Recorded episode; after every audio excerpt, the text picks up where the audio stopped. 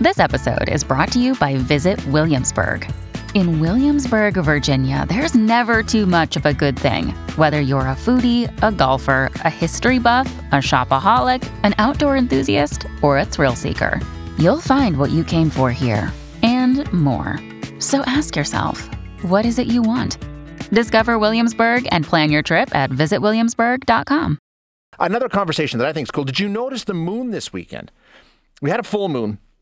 But more than that, we don't just have full moons anymore. Oh, no, no, those days are gone. This one was, it, it, depending on what you wanted to pick, it could be the hunter's moon or the sanguine moon, the dying grass moon, the traveler's moon, or the full blood moon.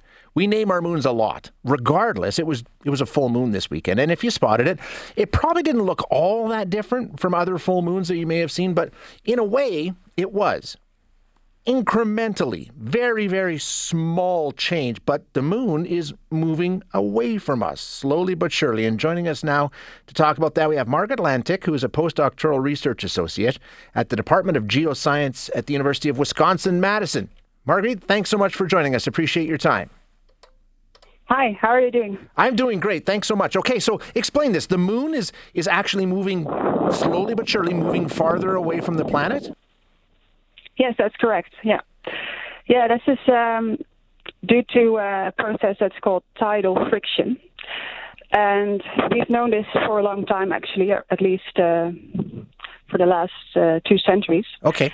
But yeah, but since uh, the uh, Apollo missions uh, to the moon yeah. in the late 60s, they installed this re- reflectors on the moon's surface. And since then, people have been able to very precisely measure how far this uh, the moon is moving away from us, and this turned out to be 3.8 centimeters per, per year. Okay, so not a huge move, but but I mean, slowly but surely, it is going farther away. Um, what can we? How can we use that information? What does it tell us? Can we sort of go back in time and see how sort of our neighborhood of the solar system looked, however many years ago? Yeah, so that's a very interesting question. So now, if you take the current uh, rate at which the moon is moving away, and if you project that backwards in time, uh, it turns out to make not to make much too much sense because uh, it would mean that the moon was very close to Earth already. Right. About yeah. One and a half one and a half billion years ago. Um, and as we know, that um, the moon and the Earth were formed four and a half billion years ago, just after the formation of the solar system. So what that implies, or what that tells us, is that currently the current speed at which the moon is moving away is too fast for what it could have been over the entire history. Okay. But yeah, but uh, so far uh, this has yeah we, we don't we know very little about what happened actually between the formation of the Earth and the Moon four and a half billion years ago and the present uh, day situation.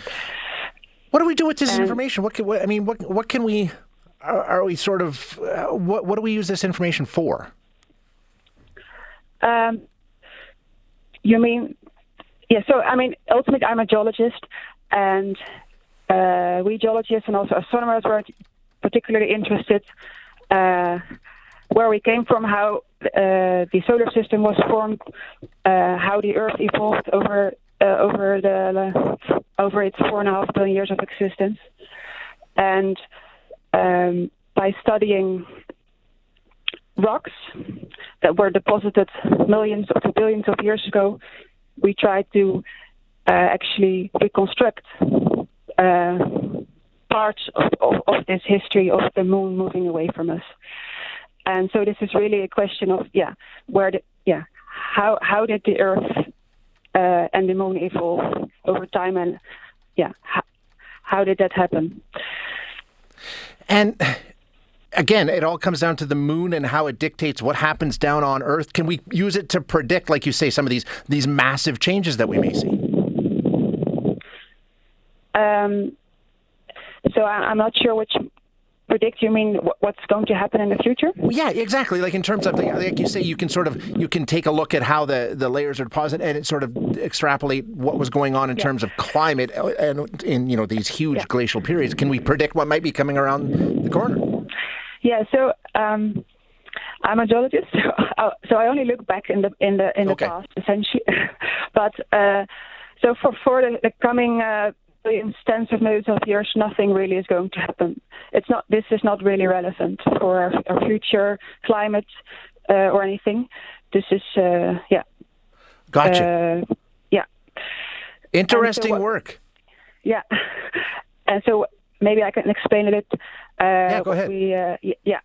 So what we did with our study that was recently uh, published, um, we looked at rocks that were deposited two and a half billion years ago on uh, the, the, the, the bottom of an ancient ocean. Right. and we found these um, regular patterns in the in the in the in the, the, the rock layers. So they changed in composition rhythmically, and what we found out is that these patterns they record past climate variations Right. on Yeah. Earth, uh, which were actually, in a sense, they were caused by slow changes in the Earth's uh, orbit around the Sun. So changes in the orientation of Earth's axis, so the spin axis, and also changes in the orientation of the orbit, so how elliptical it was. And by studying these patterns, we could link this to uh, actually how far the moon was away, away from Earth two and a half billion, Right. billion years ago, and also how long a day was, because this Earth-Moon distance is also related to how fast the Earth was spinning around its axis. So not only was the moon closer to Earth uh, in the past, but also a day was shorter because the Earth was rotating faster around its axis. Gotcha. I, I, I think, yeah. I mean, it's a lot going on there, Marguerite, but I think I understand. And I want to thank you for joining us today. I appreciate it. Okay, thanks very much. Thank you. Bye. That is Marguerite Lantink, who is a postdoctoral research associate at the Department of Geoscience.